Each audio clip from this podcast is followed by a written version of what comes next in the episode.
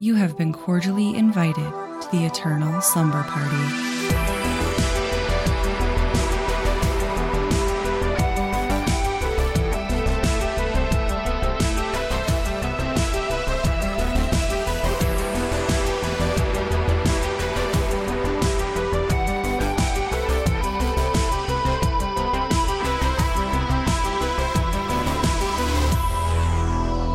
Tell you about my new D&D character? yeah, if you really want to. I do. I'm really excited about her. Tell me about her. So her name is Estelle, and she's an Eladrin. Do you know what that is? I'm sure I do, but tell me anyway. So let me like look this up so that I don't actually like butcher this. So they're el- powerful elf-like fae. They're a race of elf-like celestials. Oh, I think I have a D&D character who's this who's like that actually. And they're the ones that are like the four different seasons. No, just kidding. I don't. I don't have So a D&D they character like that. Yeah, so they are a subrace of elves that live in the Fey realm, and they base their image and emotions on the four different seasons.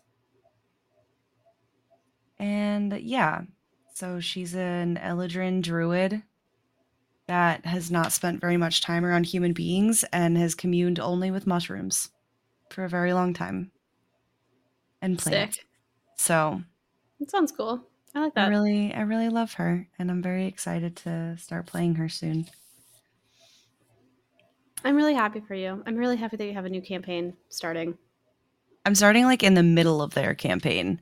So like I'm starting at level 10. Oh god. so you're jumping up there. I'm jumping up there. That So would be kind of fun. Oh, I enjoy it. I enjoy a good D and D where we start at level one. Enjoy a good D and D where I start at level five because the DM said, "Hey, be level five. and I said, "Okay, you'll love to see it. yeah, I'd love to see it." So, how are you? I, like I just told you before starting the recording, I am living off of 4 hours of sleep and a dream. Um all I will say is that dating sucks and I'm tired of doing it. Yeah, no. Um, you should watch the Um, Taylor Tomlinson special on Netflix. You might get a kick out of it. I'm tired of this grandpa. It's, it's too bad. You keep digging. You keep digging. Uh, how are you? I'm. Yeah. so we're both doing fantastic right now. Yep. Um, you don't love dating. I don't love working. Ha! Crazy. Crazy. Shocking. I get it. Crazy. Um, that's all I'll say. There's Fair enough. nothing interesting to say with it. I just it is a whack time to be alive for both of us. Uh-huh. Yeah. Um I didn't see any corrections corners from last week. So I guess we can move forward with that unless you have something to share with the class. I sure don't. Gotta be so honest. Sure don't. Cool. Um That is that on that. yeah. Wow, really short intro today. Uh we don't got a whole lot going on. I tried talking about my D&D character. Yeah. I think that's the thing is we have a lot going on. It's none of it is stuff that would like to be discussed on the podcast. like we have a lot of personal matters. Ooh. Ooh, we have secrets that you don't know. I am nothing if not seven secrets stacked on top of each other in a trench coat. Seven deadly secrets. Uh, seven deadly secrets. Yeah, nothing super interesting this week, and we don't have any corrections corners. We went to a Swemo night. Oh, we did go to a Swimo night. You know what? Let's yeah, that was fun. That was a good time. We were the sole reason that Swimo night had any life to it. Truly, I was going around handing out friendship bracelets to people. We were dancing our little hearts out. Well, Margot was dancing. I was performing. I was putting on a show for the entire place to watch. Um, I genuinely, I was like, wow, why is it that I never get hit on when I'm out with Kirstie? That's so weird. Like, what's going on? And then I watched back the video that I took of Kirstie literally performing for me like the theater kid she is. And I was like, oh, that's why. Because everyone thinks that I'm her girlfriend that she's singing to. Lovely. You love to see it. well, maybe if more of these people, instead of standing in a little circle like we're in middle school, It boys was on one side, girls on the other. It was literally like a middle school dance. It was weird.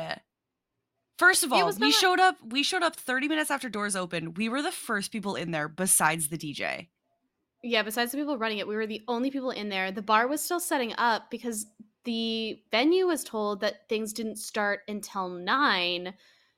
The event started at eight, so it was just mm, awkward. And there was like maybe like by 10 o'clock there was maybe enough people in there. Maybe. Yeah, vibes. It was a weird strong. crowd. It was a weird, weird crowd because there were the die-hard Swifties, and then there were the guys who were looking to pick up die-hard Swifties. Except for they clearly don't like Taylor Swift, so it's like they didn't really want to be there. But I don't know. Usually a Swimo night, which for those who don't know is a mixture of Swifty and emo. Every other song, like the songs were banger. Great music choice left and Whoever right. was recommending songs on their Instagram, banger choices. absolute banger choices. One of those people, Marco. It the only person, me. It was me. Yeah. We did leave. Um, Very early. We left that was the Um, earliest we've ever left a venue.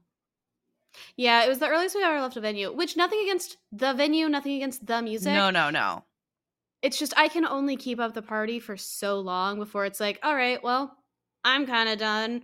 Um, oh, It- and then we had a sleepover. and We watched Friday the Thirteenth. That was a good. The- okay, that was the best part about this is I was starving. So we get home, I shove Taco Bell down my throat. Like I barely even mouths chewed. Our mouths unhinged like snakes. They just Unhinged like our brains and Yeah. uh, like a snake. Just inhaled Taco Bell, both of us. yes. And then we watched Friday the 13th, which was Kirstie's first time watching it, which I insisted that I be there the first time she watched it because holy shit, was I right? It was a fucking comedy. That was a comedy. That I was told you. so funny. I cannot wait to watch the rest of them. Um, we did enter stupid hours, and then we just kind of hung out on Saturday. We recovered, became people again. and was a good planned time. some great stuff for the future. Yeah, planned out some future content stuff. Um, yeah, so it was a good. It's been a good time. Um, existing on this planet with you. It was fun. Oh, that was really sweet. I try to be nice sometimes. Some You gotta keep you on your toes. I I don't even remember what it was you were texting me last night, but I just remember getting the harshest whiplash to your text messages. And I was like, "What is going on?" And you were like, "I'm trying to distract you. Just like let me do this." And I was like, "I okay." Yeah. the way in which Kirstie shows affection is truly up in the air. You'll never see it coming. Yeah, if you aren't getting whiplash while texting me, then She's been kidnapped. Call 911. yeah. You should have me like writing out all of these different things about what we should be doing for our podcast, followed by a weird musical reference, and then me recommending you a fanfic. If those things aren't happening, it's not me you're texting. You should call someone and kill my double. Anyway, And her name is Cassandra. please don't kill Cassandra. She'll see it coming. You can't kill Cassandra. Can't kill Cassandra. So, what are we talking about today? This week, I'm giving you all a book report. Yay! I haven't done a book report or like talked about a book for more than two seconds since probably my senior year of high school. I really didn't have to write book reports in college. That's a lie. Did you? Only in the sense of you absolutely have talked about a book for more than two seconds with me multiple That's true. times. Miss, I've made my own fan cast of ACOTAR three different That's true. ways. That's true. I do have three different ACOTAR. The Dreamcast that is unrealistic because it pulls from actors from different decades and just can't happen because time travel doesn't exist. The Trollcast that is bullshit like um Edna from The Incredibles is Amren because that's just funny content. That's just very funny. It's just funny. And then I have the third one that is the fan cast that I would like and I think is the most realistic. We don't have to go over that right now. We're talking about Jane Eyre. We aren't talking about ACOTAR. We're talking about Jane Eyre.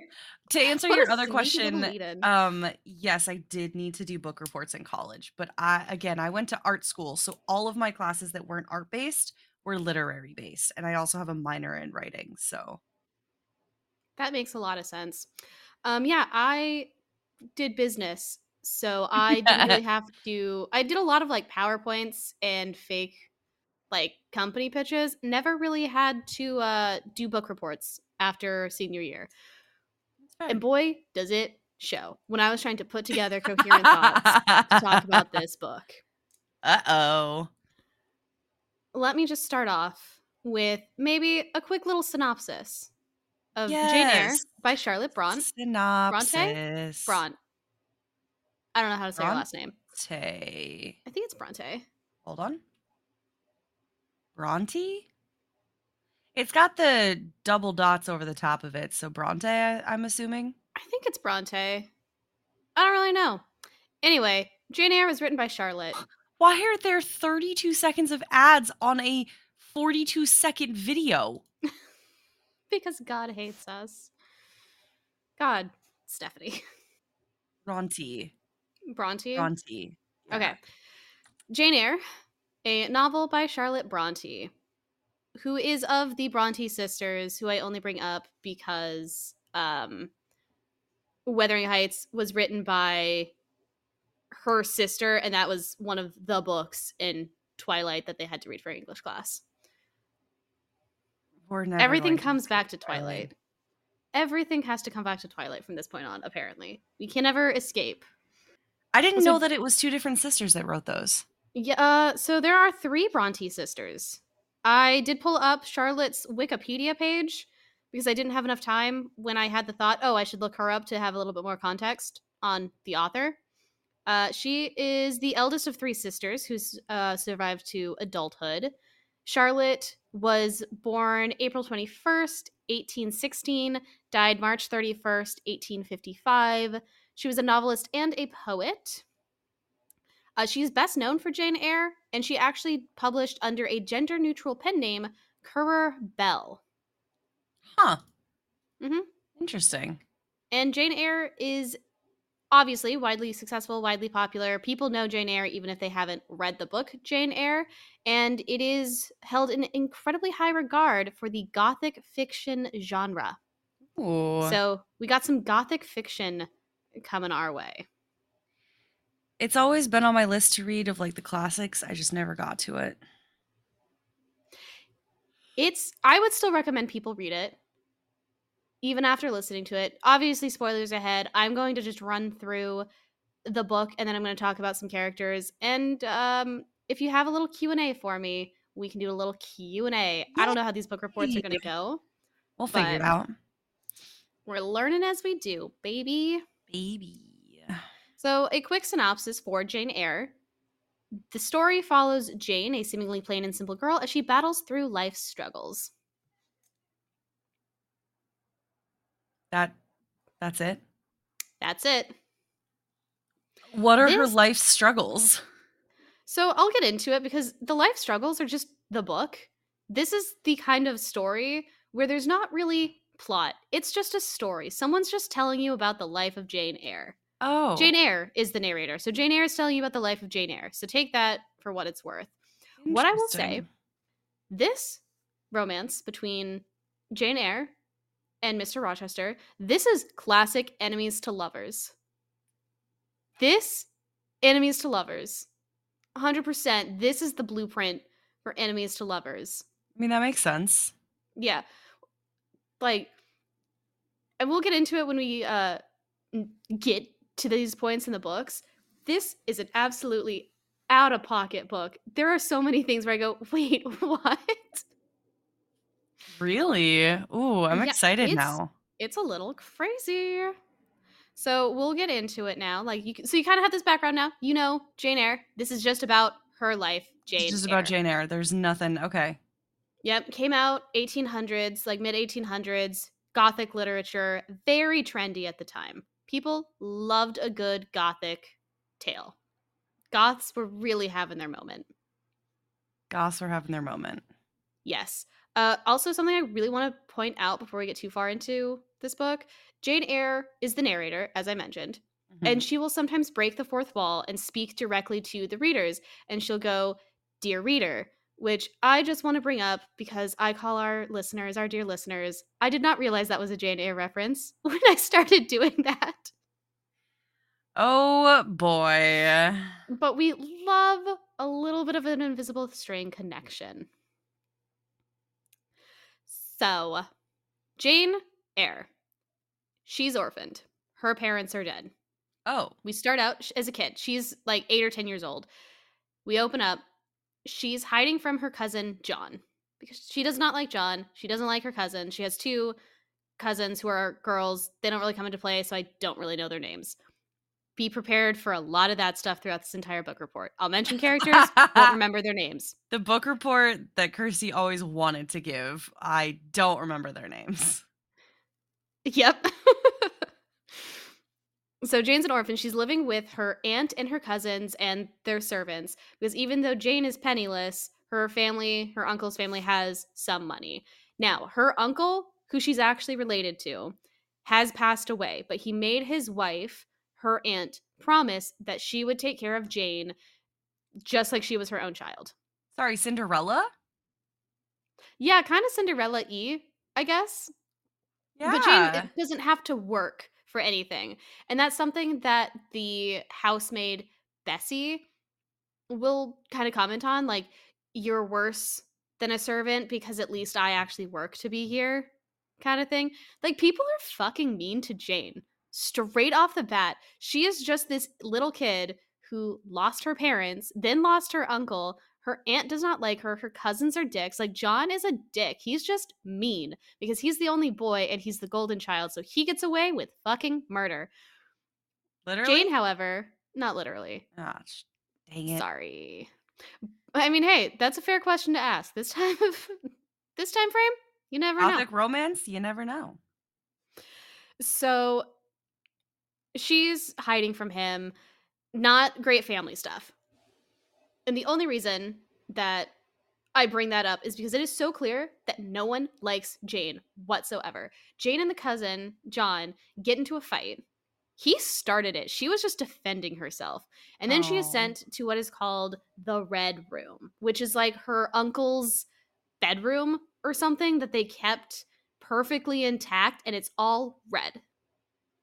Huh? So a note a notable thing with a lot of gothic literature is that they love to have supernatural elements but they never confirm if it's actually a supernatural element. The red room is a really good indicator of this trend because she Jane is insistent that she sees his ghost, like her uncle's ghost. Insistent she sees him. She faints while she's being forced to stay overnight in the quote unquote red room.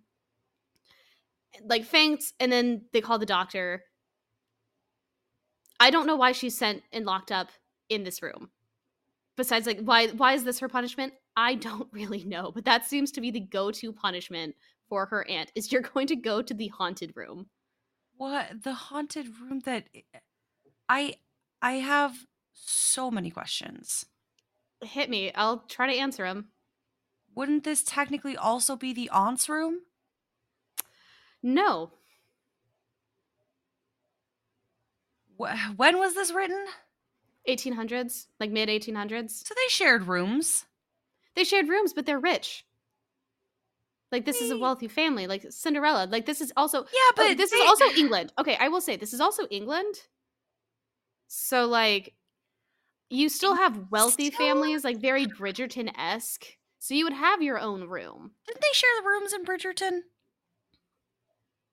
If you wanted to, but I think that some of them like had the wife's room and husband's Okay. room. Okay. Uh, for some reason in my head, I was thinking that we were far enough forward that that wasn't a thing. But okay. Um, so it seems like when this is set, it's a little bit not that like it. If it was her room, not the room that she's staying in anymore, that's the room where her husband died. Um, her Okay. uncle, Jane's uncle, died, Weird. and it is the still, punishment room. So weird. or maybe the room was like his study. I don't know. They just refer to it as the red room.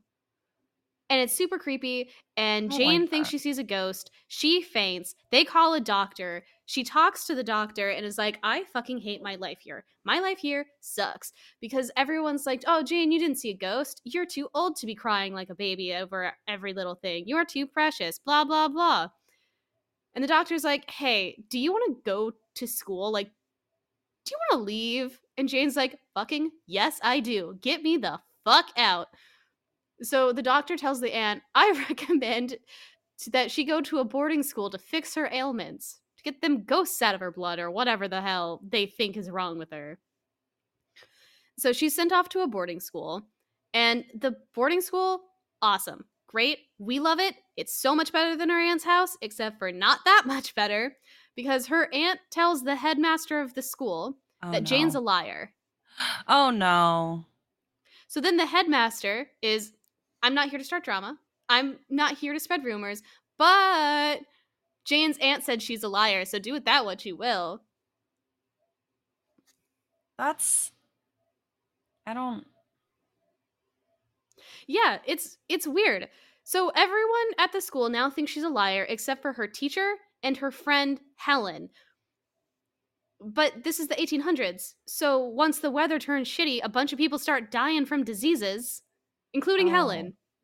So- No! I thought we had a good Helen going on here. Nope. R.I.P. Helen. She we did not last long. Helen. Oh. Yeah, you oh. thought we'd have Helen and she would save us from a life of loneliness. Nope. Kicked it. Helen's dead. Jane Helen doesn't die. Important note here Jane, alive and well. Okay. She does not die. okay. Was that up for debate? It's an important note to keep in mind later. Huh? So What is this book about? I'm so confused. it's about Jane Eyre's life. So, so far, And to death? recap, so far to recap, lived with her shitty aunt, went to boarding school with a shitty headmaster. You're caught up. Now, Jane decides. So, Jane actually does really well in school. She's apparently incredibly smart, and she is hired as a teacher there. So, she now works at the school. okay. Okay, years have gone by. She's graduated. Cool, awesome, great. She's now a teacher. Cool, awesome, great. Then she decides, I want to expand my horizons. I want to leave this school. So she takes a position as a governess at Thornfield Manor. Okay. She goes to Thornfield Manor, and that's really when the book starts kicking off. Everything else was just flavor text, so we understand how tragic Jane Eyre's life is. Now we are at Thornfield Manor. Manor. Now we are in the thick of it. Okay. Into the thick of it. into the thick of it. So Jane constantly calls herself ugly. Poor sad little Jane. Poor ugly Jane. Jane, plain Jane. We then meet the eight year old that she is supposed to be the governess for. Okay. Her name is Adele. Adele. Adele. Hello, Adele. Adele, From cute, the other adorable. side. She is You're just gonna ignore that one, aren't you? I'm gonna make you notice it. I noticed it. It took me really long, so I'm embarrassed. So Adele is an eight-year-old girl, and she is from France. oh, She primarily speaks French, okay. which then Jane apparently busts out some French. Didn't realize Jane could speak French until this moment when Well, she meets she's a Adele. genius. She's a genius who can speak English and French. And we also meet Adele's maid Sophie. It's a little unclear, but it's like we have Jane the governess, and then And we have Sophie, Sophie who's like maid. Sophie the maid, but Yeah. only Adele's maid. Yes.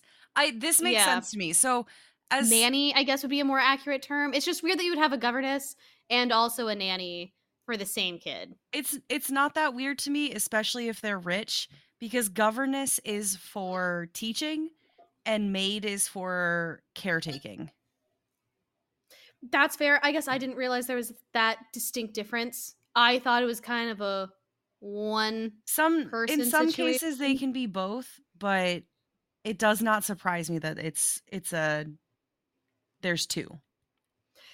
Now, Sophie is the ward, the heir to Mr. Rochester's fortune. Sophie or Adele?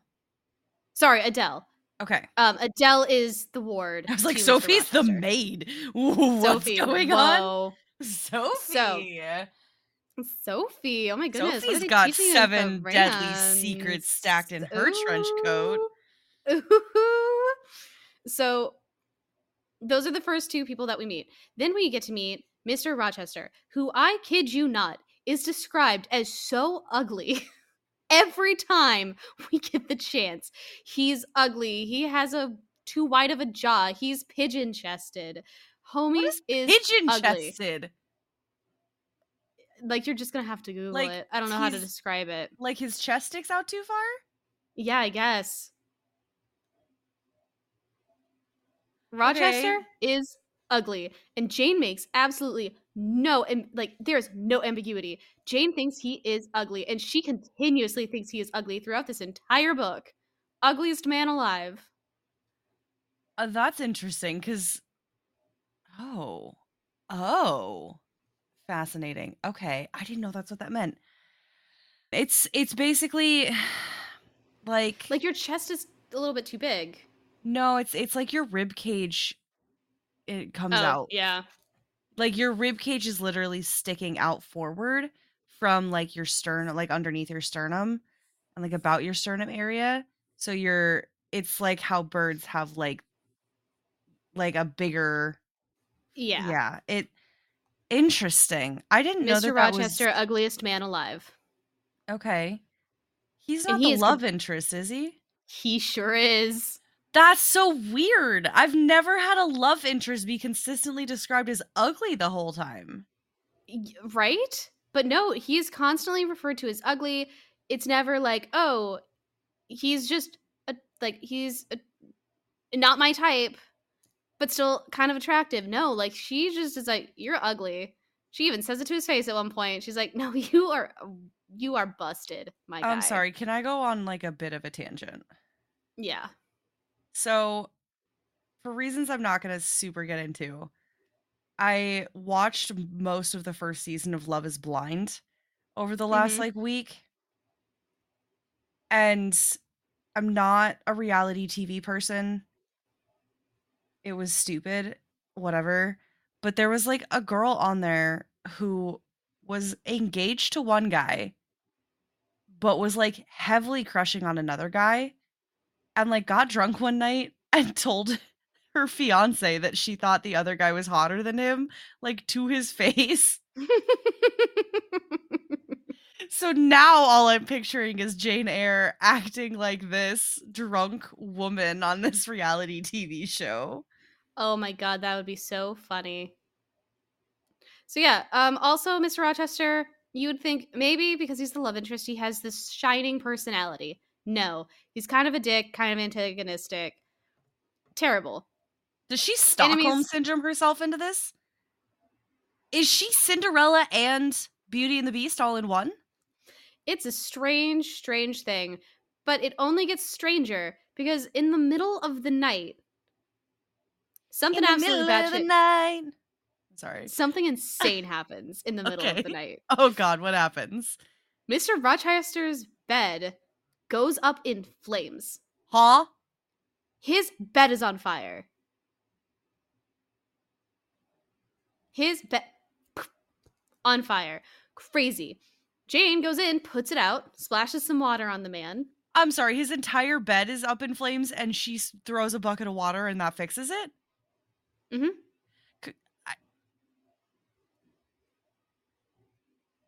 Remember, this is 1800, so they have like big old things of water. Unlike now, where we have like bathrooms that have running water, they'd have to have like the tubs to like wash their face in the morning and Okay, everything. yeah, and she can throw that whole thing on the I just Yeah, I don't know. Like she, the bed is on fire. She smells the smoke. She goes down from her room to his room, sees it on fire, panics, and throws water on it. I I didn't write the book. I don't know what to tell you.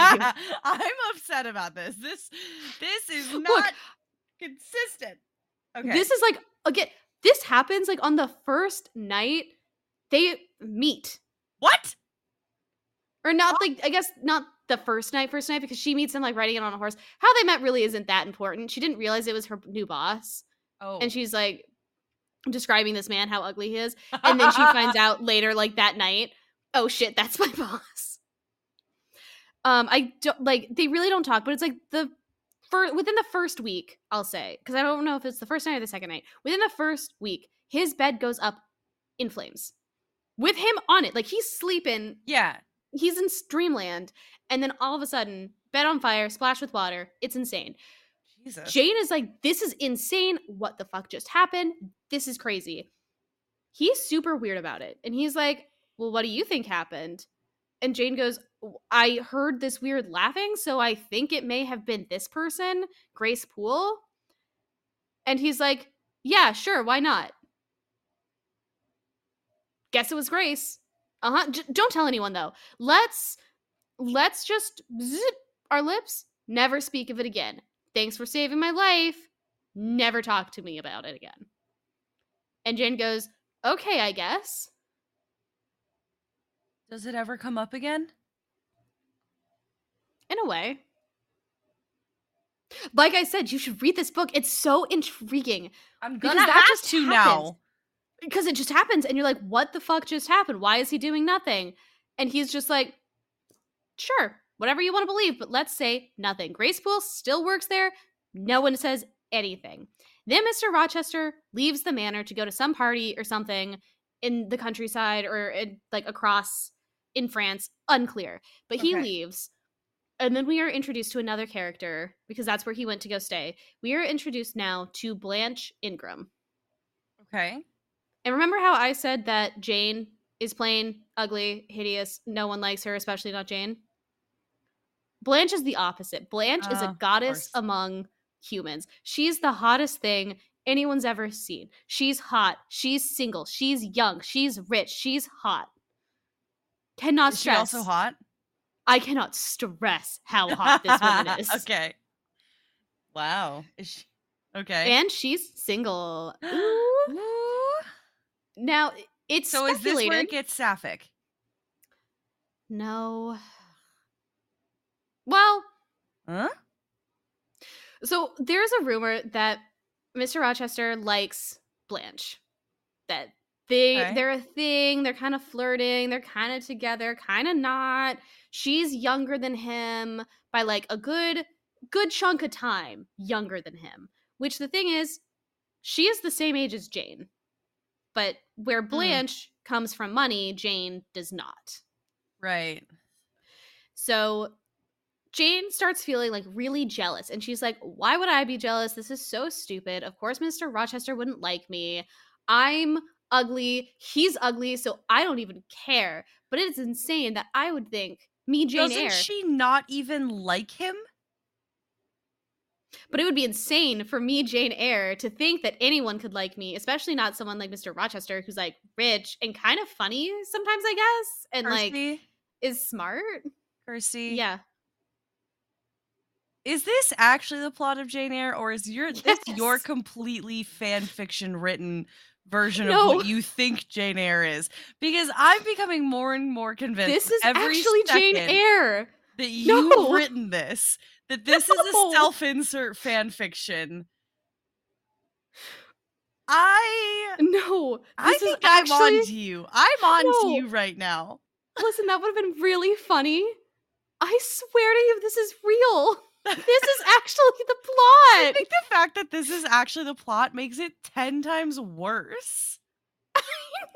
no, this is a classic piece of literature. People Although- study this. If if you ever come into a show and tell and you like start being like I'm going to tell you the story of this thing and it ends up just being like a fan fiction of yours, I will lose my fucking mind. Like like when M I would never be the, brave enough to put my fan fiction out for the consumption of anyone but me. Well, like when M made the her scene shifter for Christine, hmm like something like that, I fucking lose my mind because I know I I'm fully convinced you've written this. I'm sorry. Jane Eyre ghost written by I wish, bro. I would love them royalties. No, this is the actual story. Yeah, I'm kind of fan fictioning it, I guess, like with how I'm presenting it to you, with how I'm reporting. I have not said a single thing wrong about this plot. And the best part is, if anyone wants to fact check my ass, you can go to Spark Notes. Okay. so, This is wild. Keep going. So Jane is like, I shouldn't be jealous. Why am I jealous? I'm ugly. No one wants to marry me anyway. So to punish herself, so that she will remember forever and ever and ever that she's ugly and she is not going to marry Mr. Rochester, she decides to draw a picture of herself as realistic as possible, not exaggerating anything, not trying to be nice to anything, draws a picture of herself. And then she draws a picture of Blanche, who she's like the most beautiful girl in the world, draws a picture of Blanche so that she can look at them and be like, one of us is who Mr. Rochester wants to marry, and the other one's me, ugly. Is she a good artist? She is a good artist Okay. because she's Jane, the super genius, who can speak French and draw really, really well. Got it. Okay. I didn't mention it because it didn't really seem important outside of this one particular scene. So they're just like throwing in a bunch of different talents of hers. Yeah, like, because again, the narrator is Jane. So she's the one telling us this story. So things kind of become important as they become important. Okay. Okay. Which, like, she draws these pictures. Yeah, which this book is not sapphic, but I had to admit, drawing the picture thing seemed a little sapphic. Eh, does she carry them around with her? She keeps them like over like on her mantle in her room. Sapphic. That's a Sapphic. little. That's a little like. I'm sorry. You're gonna keep a drawing of yourself and the most beautiful woman in the world, who you think is the most beautiful thing you've ever seen. Which at this point, she's only heard Blanche describe. She has not even seen Blanche at this point. And is like, I'm drawing the most Oh. beautiful woman alive. And Sapphic. saying that it's Blanche. and she So thinks the man is ugly. Sapphic. Yep. Yeah. She not only thinks that he's ugly, constantly refers to him as ugly to his face. To his. there is a point like she without thinking is like yeah you're ugly so many times but here's the thing he says it back to her. He's also like well you're plain little jane. Fuck you you're ugly and poor. Rewrite this. Have her end up with the pretty one. what the fuck is going on? i don't know. But guess what? Great news because it's been a few days few weeks since mr rochester came back uh has or since he left. He's now coming back and he sent word that he is bringing a whole bunch of people to the manor with him he's now Oh. throwing the party uh, So he went and he went on a bender, and now he's bringing the bender back with him. Yeah. Be Like fair, what else are actually, like they're do? all just partying. they are just partying, except for again, this is the 1800s, so it's like a giant, never-ending dinner party. But they're all doing opium, right? They do not say that they do opium in the book. But this is the time. I would have to people are doing imagine- opium, no, like, right? Probably, I'm Was sure they're doing the like they're. then? I think heroin, maybe. I don't know all the drugs that would have been popular in the mid 1800s. It's never said that that's what they do. 1800s drugs. Opium. I was right. Yes. Yeah, no, because this is also the time of Emily Dickinson. Yeah. And there's uh in the Apple TV show, there's like a whole thing where they do opium. oh, I love that show. That was I such a good show. I want to watch it again, but I don't have Apple TV. Oh. Um, Oh, they're all hallucinating too. Fun fact. I just found an Yeah. article about drugs used during the Victorian era. and they like apparently were all psychedelics and like hallucinogens. Does not surprise me in the slightest. So one of the people who's coming over with this wild party is Blanche. So Blanche is gonna be there. Blanche is gonna be there. Oh my god! Crazy. And apparently Jane drew a really accurate representation because when we actually get to see Blanche, the narrator, narrator Jane is like, and she looked like my picture. What? Crazy.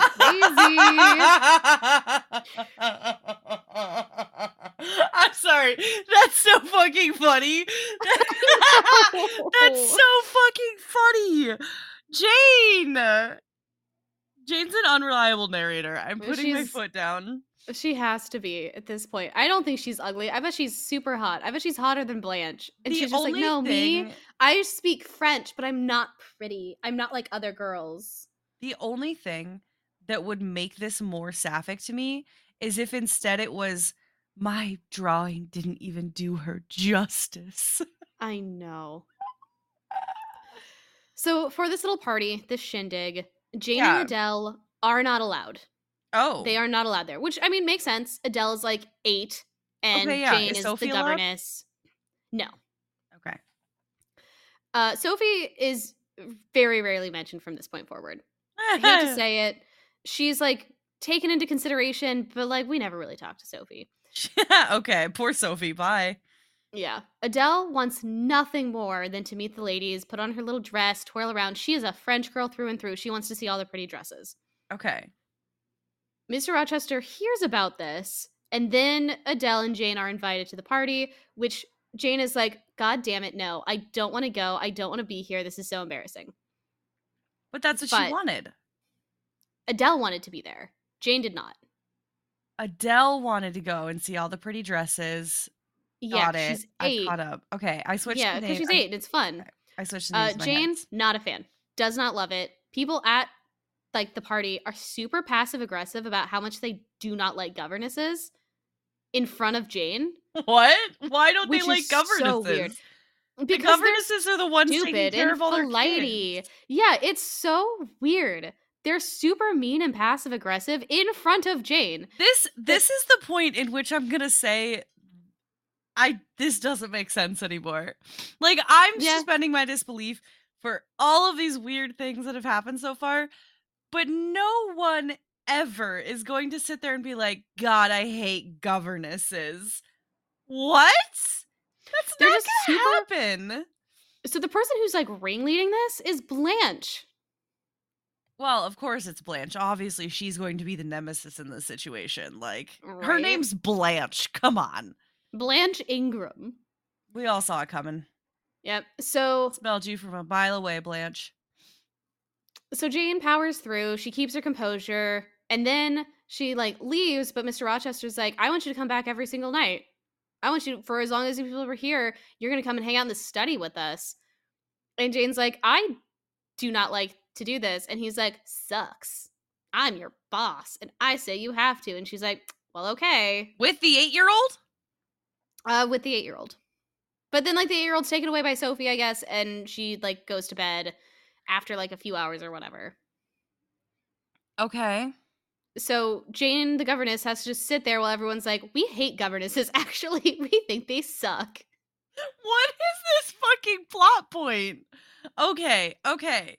All because right. we also need to see because throughout this entire thing, part of the reason she doesn't like it is Blanche is clearly flirting with Mr. Rochester. Mr. Rochester's kind of like flirting back. So she has to witness the guy she totally doesn't like and thinks is ugly flirting with the most beautiful woman alive. and she's definitely jealous of the beautiful woman and not the ugly man that she doesn't like. Totally. Totally. Anyway, another super weird thing happens, and this guy, Mr. Mason, shows up. Who's Mr. Jane tells- Mason? Jane tells Mr. Rochester, hey, some guy named Mason's here. And Mr. Rochester's like, mm, really? Where is he? That's cool. That's cool. That's cool. That's cool. Uh, where is he? I would love to. I, I'm going to go just talk with him real quick since he's here. Awesome. And Jane's like, okay, have fun. And then she leaves. She goes to bed. Okay. Then it's the middle of the night. Mr. Rochester goes, Mr. Rochester's like, hey, Jane, I need your help right now. I I need you so badly right now. And Jane's like, "Why? What happened?" And he's like, "Do not let Mr. Mason pass out. He's been stabbed. Huh? He he's been stabbed. I'm going to go get a doctor. Don't let him pass out." So Jane is then sitting there, dead silent, not talking to this man, clutching smelling salts to keep Mr. Mason from passing out. They don't talk to each other. Jane has no idea why this guy is there. Someone someone make an anime of Jane Eyre. Please, I swear to God. Honestly. If nothing else but for this scene in particular, just the image of just like the the cartoon like anime drawn like style of just like sitting there with the smelling salts this man just bleeding out that's all i want oh my Just god watching him make sure he doesn't pass out they get they get a doctor mr mason's fine. Crazy they just don't talk about it. So then another crazy thing happens the next morning. Another? Another crazy thing happens. She finds out her cousin john has killed himself because of gambling debts. Oh jesus. Her aunt has had a stroke Huh? and now the aunt is requesting to see jane before she dies. Oh good god. Okay. Yeah. and all of this the morning after mr mason Yeah. So Jane runs over to Mr. Rochester. sorry I is like, like the dumbest thought the morning after mr mason was almost murdered Yeah. a lot of m's that's a lot of M's. I guess he was like stabbed in the arm or something, or like in the shoulder. So it wasn't life threatening besides the blood loss. Anyway, she runs over to Mr. Rochester. She's like, hey, I gotta go. It's time sensitive. I'm gonna take a few days leave. I'll be back. And Mr. Rochester's like, uh, wait, hold on. What's going on? So then Jane explains the situation. And he's like, what? That is crazy. Crazy girl. Crazy girl. Oh my goodness. And he's like, You're going to need money. Here's 50 shillings. She's supposed to get paid 15 shillings a year. And he's like, Here you go. Here's 50 shillings. What? Wait, actually, give me that back. Because if I give you all that money, then you're never going to come back to me.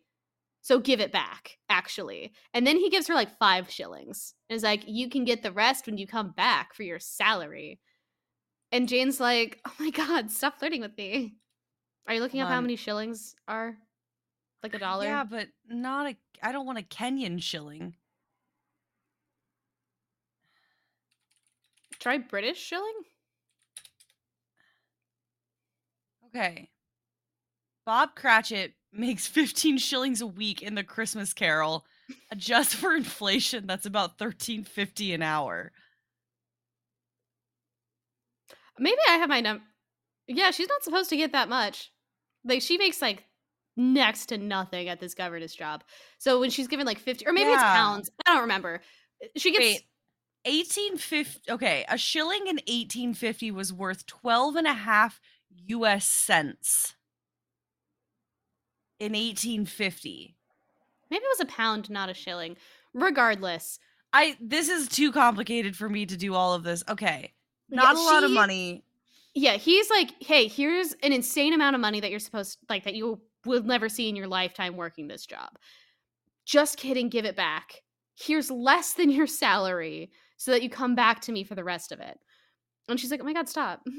i'm sorry it's You like beauty and the beast it's literally beauty and the beast It's this started it as is. cinderella and now it's beauty and the beast fucking charlotte charlotte we got Tell more me- coming. tell me your favorite fairy tales right fucking now charlotte Oh, and we aren't even done.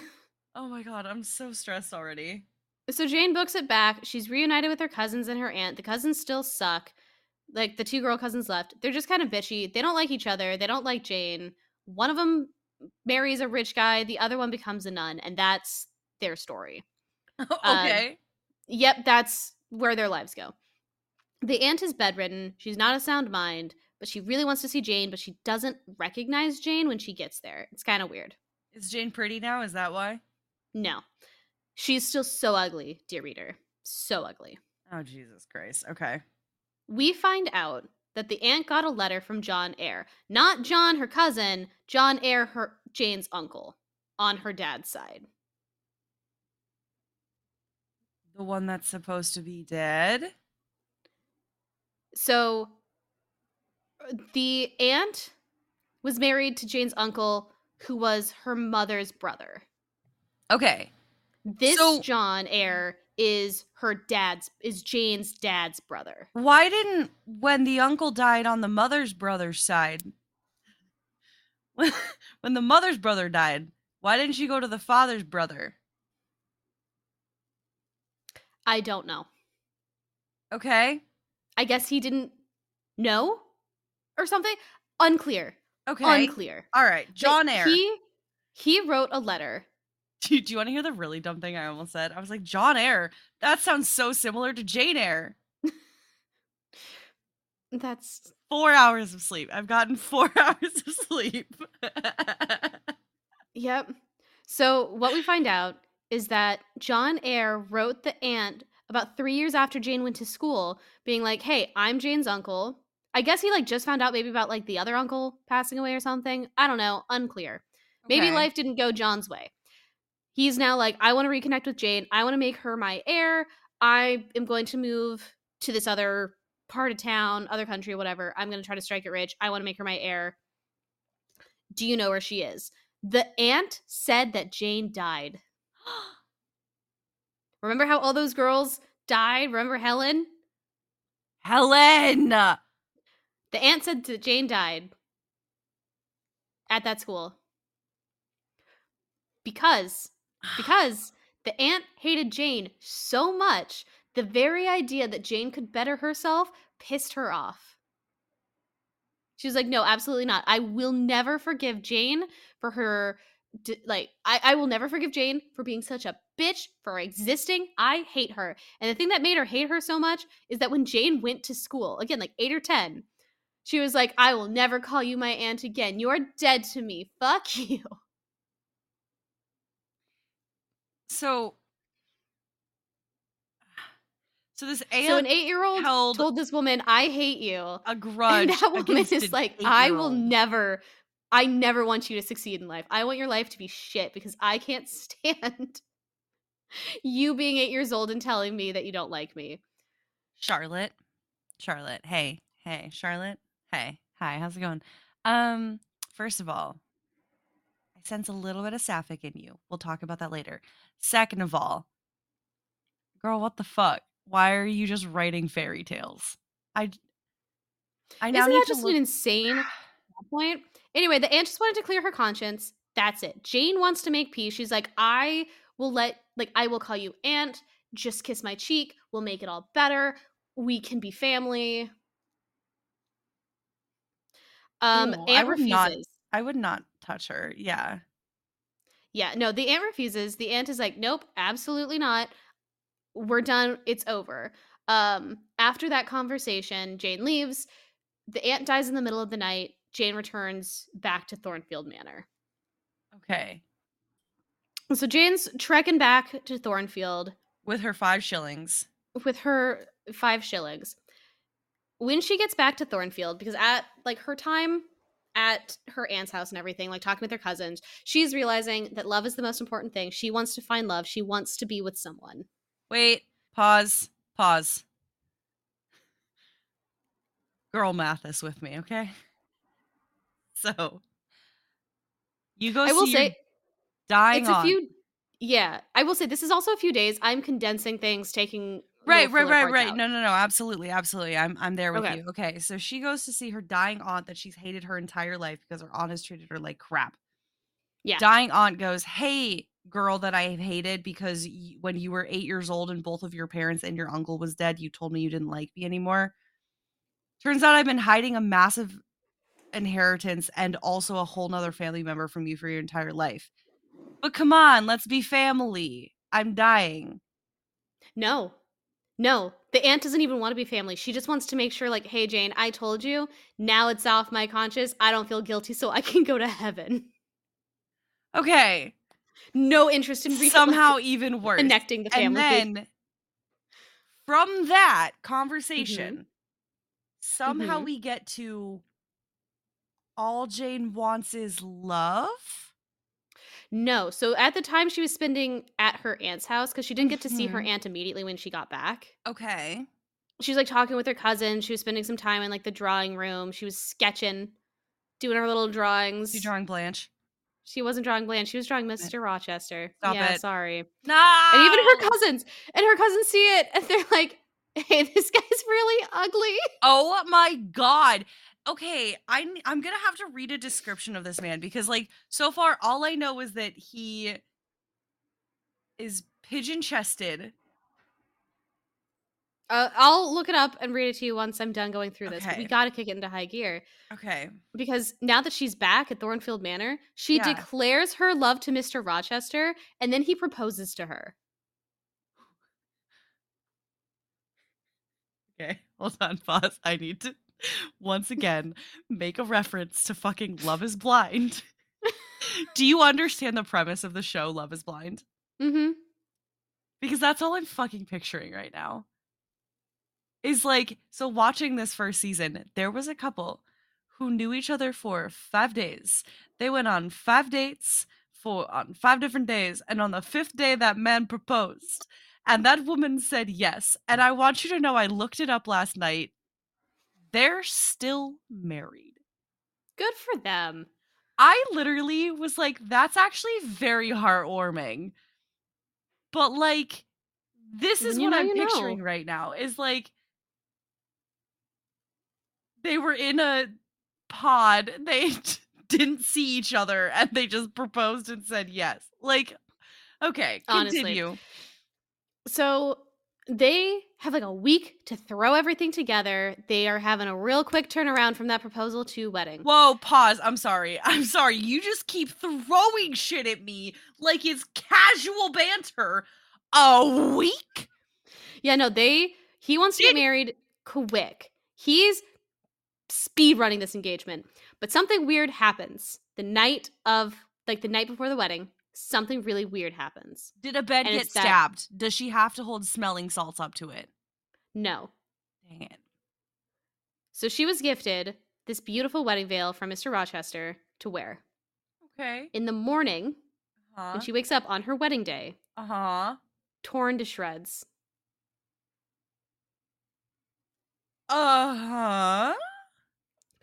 crazy. Jane is telling Mr. Rochester this. She's like, something weird's going on. This is not sitting right with me. What the hell? And he says that he would explain everything a year and a day after they get married. I don't like that. So now we're at the wedding.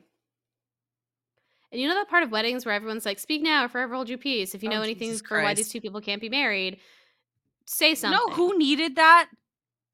Who? Bella and Edward. Truly. You know who else needed it? Jane. Oh no. You know what happens? What happens? Someone stands up and says, I know why these two shouldn't be married. He already has a wife. Yeah. Jane. So this Was is the moment- Blanche? so this is the moment that I would like to again shout out Spark Notes because I swear to God, every time I had a book due between middle school and high school, I didn't finish it. I went to Spark Notes, and I had to do that again Middle this time. school and today. I also had to do that today um, because Spotify ended my listening hours for audiobooks. I ran out of listening hours, so I couldn't finish I'm listening to the book. So I had to go to Spark Notes. So I, I had to go back through. I had to Spark Note from Jane Can't Get Married is when he like stopped my audiobook. Like it would not play. It's like, oops, sorry. Sorry, you gotta change your plan, which you cannot do in app. You have to go log on to a computer to do so. And I was like, fuck it, Spark Notes. I didn't even know they had a limit on hour. That's wild. Yeah, on hours. And my hours don't reset for another 14 days. Jesus. Yeah, it's not by book, it's by hour. Which here's the crazy thing, because I've been listening to that on like not quite two times speed, but like 1.7 speed. Yeah. So if I was listening to it at normal speed, I probably would have been stopped like uh, way longer ago. Is this the only book you've listened to on there? Yeah. That's wild. No, it's been crazy. Anyway, we find out that he has a wife. Mr. Rochester has a wife. It is not Blanche. We meet his wife, Bertha Mason. I'm sorry. Her name is fucking Bertha. Yeah. Bertha Mason. Mr. Mason's her brother.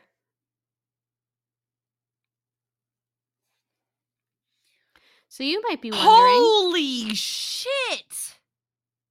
You might be wondering, where the fuck is Bertha, Mr. Rochester? When did you get Walls. married? So they got married years ago in Jamaica. She's locked in the attic because she's like this- this, insane, Is this crazy gonna- lady. Is this gonna get racist? You know it is. Fuck. She's mixed race. Oh. You called it so soon. I'm She's mixed Jamaica. race. The second you said Jamaica, I was like, I smell it. I those smelling salts, they smell of racism. yeah. Um, his excuse for say, because Mr. Rochester this entire time is like, no, I'm not. It's not real. It's not real. It's not real. Uh, she's crazy. She acts like a wild animal. And in every instance that Bertha is described to us, she is described as animalistic. She's crawling around on all fours. She's not sane. Like she is insane. She attacks her brother. She's the one who stabbed him. She's the one who set the bed on fire. She tore up the veil. Like all of these crazy things.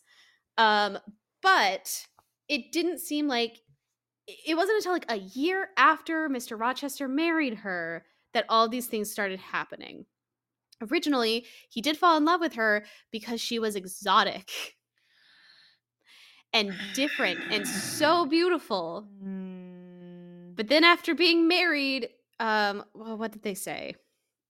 After being married, um, it, it became clear like she's alien and weird and different and crazy, so she had to be locked up. okay, so it happened a year after they got married, Mm-hmm. and he was gonna wait to tell Jane until a year after they were married. A year and a day, So I'm After assuming it's to wait to make sure she doesn't also go insane. perhaps. I don't Perhaps. I really don't like this at all. Not even for that, but but for the uh, what I'm assuming is the only non-white character in this entire book being the one described as animalistic and a monster and mentally Yep. ill. That's you it's know suspect. Here's the thing is. I I get so wrapped up in oh the classics, the classic novels from the 1800s and the 1900s and oh classic literature that I forget that they're all fucking awful. Yeah. Not great. Uh and it only So I will say she's not half Jamaican. They just said that she's in the synopsis when I was looking up at her character thing, it said that she was mixed race. So they may say something but they didn't say like she was half Jamaican. Again, I had to spark note it. I'm sorry. I'm kind of glossing over that. But she is mixed. And I was going to bring it up when I talked more about her character. Um, because yeah no it it reeks of racism that she's described as animalistic she's crawling around on all fours No. oh no She's described as being of Creole heritage on her mother's side. Ah. She was of Creole descent, yeah, from Jamaica, meaning she Oh, had both native Jamaican and European blood, and also possibly African blood. Mr. Rochester implies that her Creole heritage is part of the reason she is, quote, mad. So rochester apologizes to jane and is like well i clearly can't actually be married to her. I'm not actually married. Maybe legally i'm married but like come on. And then he says that they should run away to france where jane would be his mistress. What the fuck is this book? What the fuck is this book? so good news good news. Jane says no, she leaves. Oh, thank Jesus Christ. Oh my fucking God. She leaves. She finds a new place to live. She starts going by the name Jane Elliott. She's currently Wait! living. Pause. I'm mm-hmm. sorry. I'm so sorry. Yeah. Adele. Oh my god, I didn't even tell you about the crazy batshit thing that I know about Adele. I'm sorry. So How do you This- keep burying so many fuck? How are there so many leads to bury in this book? I got a shovel and I just started digging. I'm gonna. So, other thing Scream. about Okay. Mr. Rochester. Another thing about Mr. Rochester. He is watching over Adele. Adele is his ward. His ward, not his Yeah. biological daughter, so therefore not the daughter of Bertha. She is not Bertha's daughter, no. Shit. Okay, just tell me. So, Mr. Rochester took in Adele because Adele's mother, who is a dancer in France, she is described as a dancer. Okay. Take that for what you will. Um, okay. Was a dancer in France and abandoned Adele. He will not claim Adele as his own daughter, even though Adele's mom says that Adele is his. I hate this man. So will not claim her because Adele doesn't look like him. But he fully admitted to like doing it with What's- Adele's mom. What's the name of that guy who hosts Are You the Father? What's that guy's name? Maury? I'm trying to. I think it's Maury. the la- the joke doesn't land if I don't know the name of him. Maury Show. You're right. Who am I thinking of? Dr. Phil? No, I'm thinking of a. I'm thinking of a black guy, Steve Harvey. Steve Harvey. Thank you. I did, he runs um Family Feud. I don't know why this whole thing's getting fucking cut right now. This needs to be a deep cut. this whole thing is disappearing into the ether. None of this is coming out. Because the reason I thought of this is because of his facial reactions to the wacky shit people say. But I also got it tied up with someone has to tell this guy that this he's the father, and I don't know why I went to Steve Harvey's the one to do that. That's really funny. So Adele is not claimed by any either of her parents because her mom abandoned her. Um, and now she's being looked after by Mr. Rochester. And Adele, we don't have to worry about Adele. Jane has bent over backwards every time it's like, oh, well, you're going to get married. You need to send Adele off to school, make sure she goes to school. Jane has always been looking out for Adele and for Sophie. Thank God, because I think Adele and Sophie need to get out of that house. They really do. They really do.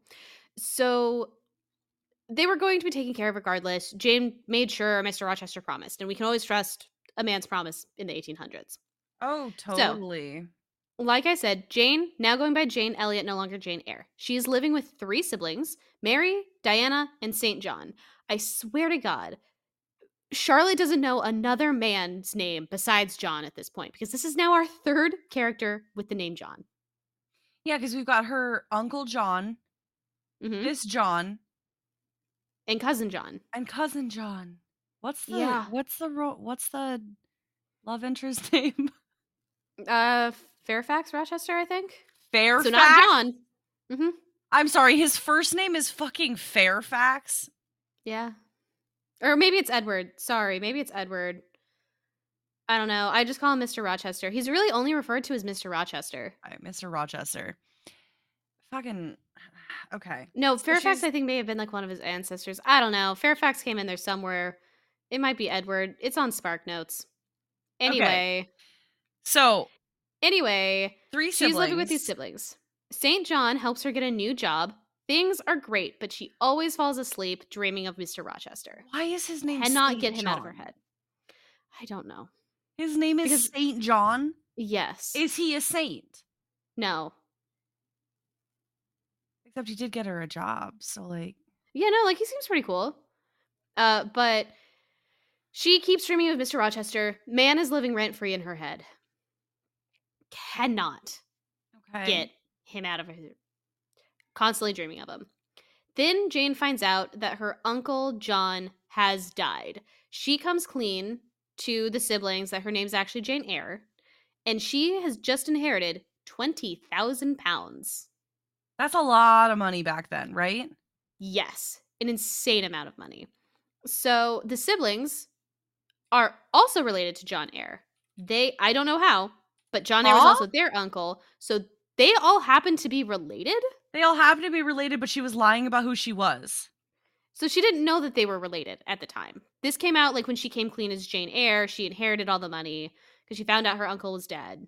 Wow. Okay, that's over three million pound today. Yeah, so like they're rich now. Okay. Well, she's rich now.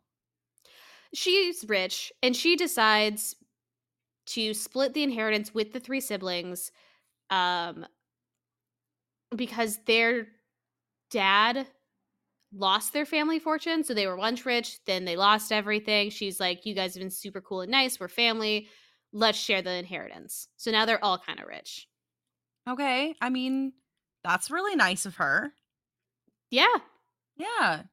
St. John is about to move to India where he's going to be a missionary, and he invites Jane to go with him and marry him, and she says no.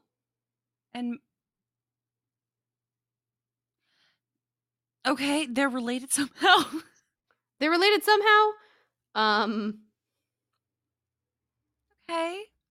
we're gonna So end it is there. her second wedding proposal for being so plain ugly Jane. Hmm Okay. She says no. how old is she at this point? Mm, probably like mid twenties. Okay. She decides to go back to Mr. Rochester. Oh god. So she pulls up to Thornfield Manor. Okay. Guess what happened? He died. No. Bertha burnt that shit to the ground. She set the whole ass house on fire. Honestly, I am on her fucking side. Right? So, burnt to the ground. Mr. Rochester. Wanna know how he's doing? How's he doing? Even uglier because he is missing a hand and now he's blind uh, because he tried to save people from the fire, including Bertha. But he's blind, is missing a hand, and still ugly. Was Adele gone at school? Adele, yeah, she's not there anymore. Good. Okay. Good for Adele. She's gonna go on to do great things. Mm-hmm. Couple, you know, hit singles, some really solid albums, A wonderful residency in Vegas. wonderful residency in Vegas. Gonna have a wonderful son. It's gonna be beautiful.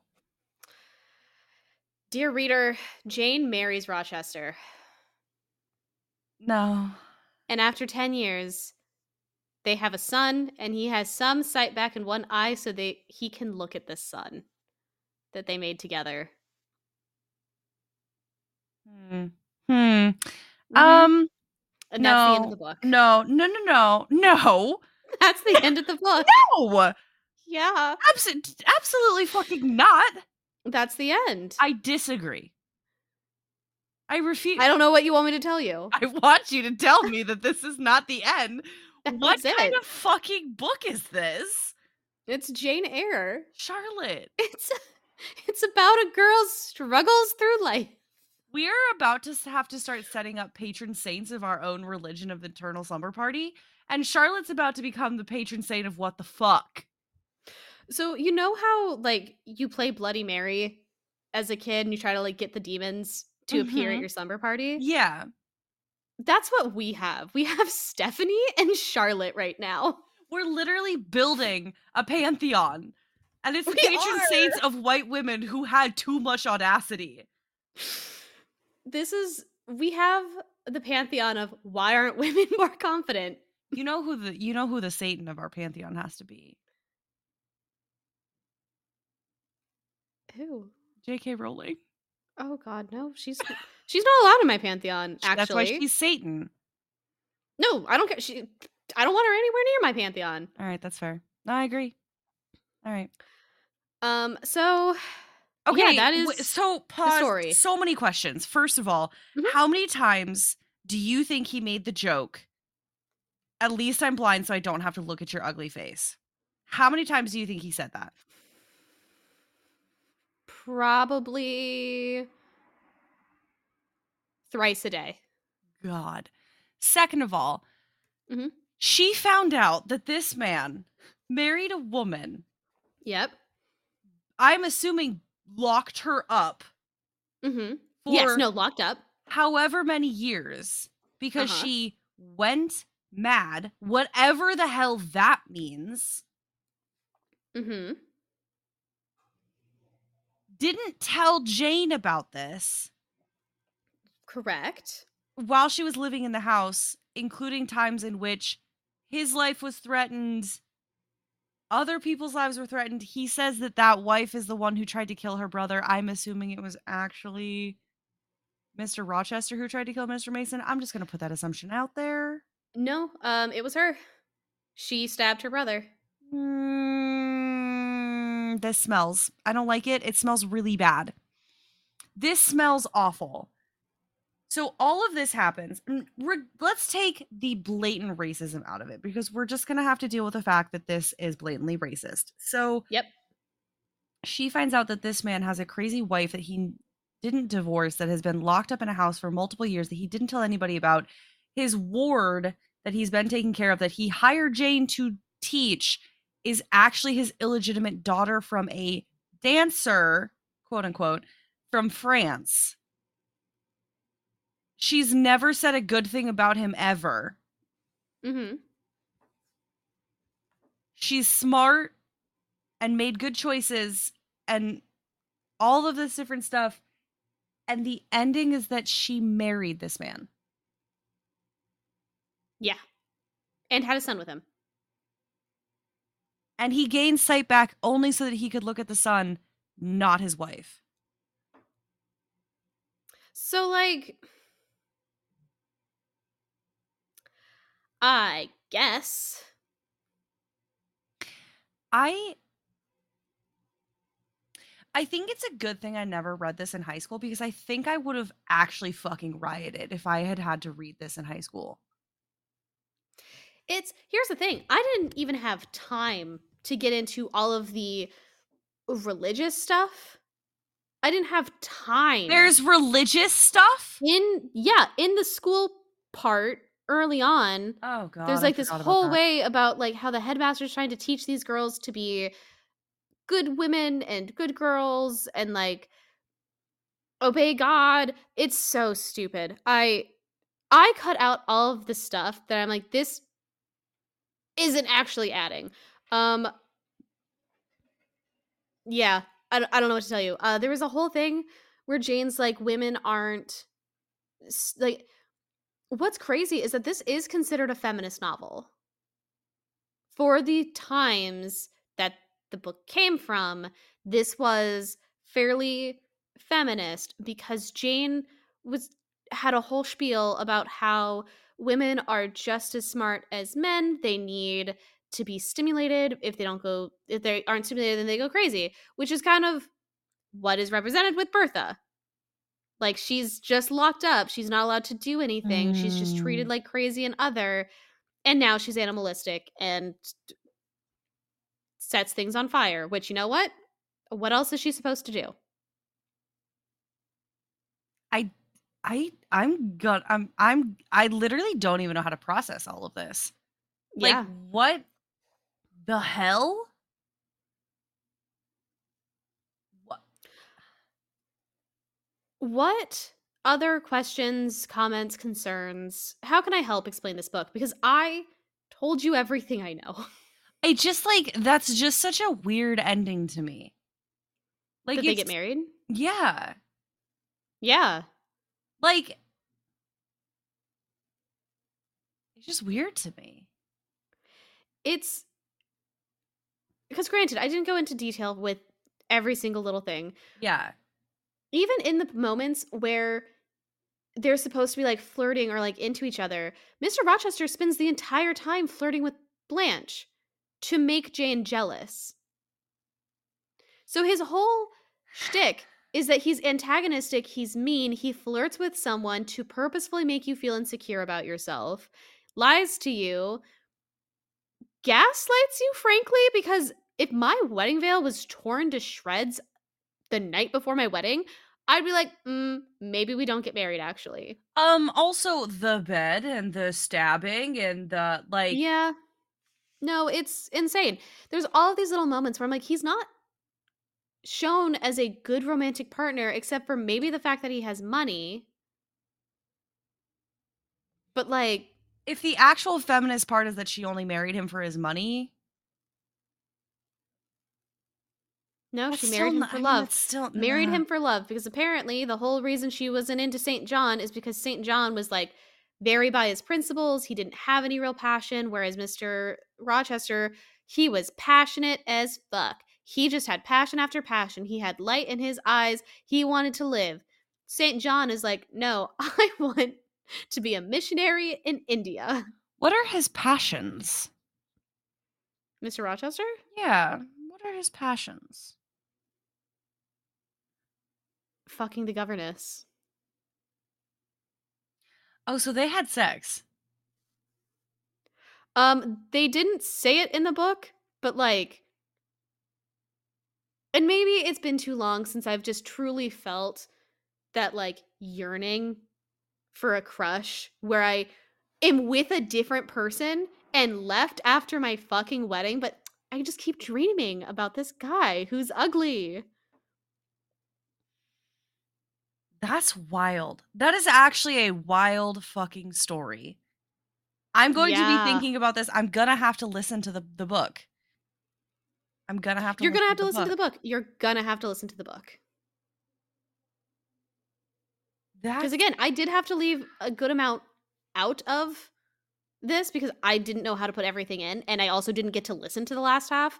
So, or last quarter, I should say. So, like, there's details that I don't even have for how the book really ends. I just know how it ends because I had to Google it on Spark Notes. But 22, it's almost 23 hours. Mm hmm. Fascinating. so, yeah. I Um, I'm shocked. I'm floored. I am it it is a good book. If we could maybe fix a few things with Bertha, it's great. and maybe also with Mr. Rochester? Um, no, because I think part of the reason why I like the book is how absurd it is. Okay. With the fact because in comparison to Jane Austen, with like Pride and Mhm. Prejudice, Mr. Darcy's the hottest man we've ever seen. He's hot. I also He's have gorgeous. not- He's sexy. I also have not read Pride and Prejudice. Have you seen the movie? Nope. Okay. Well, he's hot. He's gorgeous. He's sexy. He's rich. He's single and ready to mingle, and he's a little bit socially awkward. That's the movie where he like grasps his hand and is like, I don't I'm not gonna wash his hand because I touched yours or something like that. Yeah. Okay. Like in comparison, Jane Austen versus Bronte, Bronte, we have the ugliest man in the world, no redeemable qualities whatsoever. But dear reader, I married him. And then we have this man is so sexy it fucking hurts to look at him. To be in the same room is to drown because I can't breathe. Mans is so hot. Okay, but that's And I really would- poetic. Now I just want to go read Pride and Prejudice. Do you can do a book report on Pride and Prejudice. I might. I might fucking have to. Um, but yeah, no, it's just it's one of those things where the sheer absurdness of how that book ends. The house was set on fire by Bertha. She burned the house down. Uh, but also, I've had this one Florence lyric stuck in my head Which one? Tell me. Tell me. Tell me. Tell me. from Kiss with a Fist. Mm-hmm. I set fire to our bed. Mm-hmm. God, it's been stuck in my goddamn brain. I fucking I love that you're getting on a Florence kick right now. It makes me so fucking happy. I am in love it with dance so fever. It is much. a brain worm in my noggin. It's so good. It is very good. It's so good and I love it. And I loved that. I don't know if you saw the caption that she posted on the video where she's like, all of my fellow, what did she say? Like fellow crazy women, Unhinged girls. unhinged. Yeah. Yeah, no, I saw. so good. So good. But yeah, no, um Kiss with a Fist is better than none. I wish I could remember the rest of the lyrics, but all I can think of is like I set fire to our bed. And I think about that song Um, every time I read Jane Eyre. It is. You hit me once, I hit you back. You gave a kick, I gave a slap. You smashed a plate over my head. Then I set fire to our bed. Yep. This is so Bertha coded. And I love that. And I think Florence would like it too. Yeah. I broke So your jaw once before. You spilled your blood. I spilled your blood upon the floor. You broke my leg in return. So sit back and watch the bed burn. Yeah. I just. I set fire to our bed. Uh, but yeah, so It's also very symbolistic of like burning the bed that's supposed to be like the sacred place for couples or whatever, you know. Yeah, well, and it just kind of shows like the lack of intimacy, how their marriage had absolutely no passion, no heat, no fire, no spark. Uh, but he married her anyway because she was pretty and may have had money. And then when it was like, oh no, she's alien and different from me, I don't like this anymore. He locked her up in an attic. Um, and Jane went back to that instead of going off to India with St. John. Which, to be fair, if they're related, probably better she didn't go marry him. But also, it's the 1800s, and I don't think that was that weird to families. I'm sorry. I mean, no, you're right. It's there's a lot of things that we just have to take it being like, okay, that was the 1800s. I want to show you the playlist that I just found trying to add Pride and Prejudice to my. I'm texting it to you. okay. But yeah, that was Jane Eyre. That I had no idea that's what that was about. Honestly, I didn't either. It's surprising to me that hasn't been made been made into more modern adaptations because you see like a shit ton of different Shakespeare ones. You see Pride and Prejudice remade every now and then, like every few years, but we don't really Yeah. see like Jane Eyre. And I think Jane Eyre is one that I The Scarlet. Letter gets made over and over again too. Yeah, you see a lot with like Scarlet Letter. Um, but yeah, you don't really see any with this one, which is kind of crazy to me. This is a batshit insane. The fact that you stopped me and were like, you thought that I was pulling what like pulling a fast one. Nope. This is just this is it. There was a movie in 2011. Yeah, but like that's so long ago. When was the last Pride and Prejudice remake? Uh, Mia Was- Wasikowski was Jane Eyre. Oh, how do I know that name? What else has she been in? She looks very, very familiar. Hold, please. Oh, she was Alice in the Alice in Wonderland. With um, oh, yep, yep. she was yep, in Peak. She was in. I uh, can't wait to listen to that playlist you just sent me. Hmm. Isn't that so funny? Uh, Mario, take us out. I think we're done Man, talking about I Jane literally- I think we my- want to move on to better my- things. I that took the last of my four hours of brain juice that I had. Like that truly, I am shooketh after hearing the story of this book. I'm truly shooketh in a way that only classic novels can shake me. Honestly, like this felt like another Twilight, but I had to go on this adventure by myself. Oh, she's also yeah. the one in The Kids Are All Right with Josh Hutcherson. We've brought it full circle. Mm. We really have. Okay. Well, um, yeah, um, take us out. wow. I if you want to share your thoughts on this wild tale, you can find us on social media, uh, Instagram and threads at Eternal Slumber Party Pod. You can also email us at Eternal Summer Party Podcast. You can send in suggestions, corrections Hold on, say that email address again. at gmail.com. Fucking fuck. Eternal Slumber Party Podcast at gmail.com. Eternal Slumber Party Podcast at gmail.com.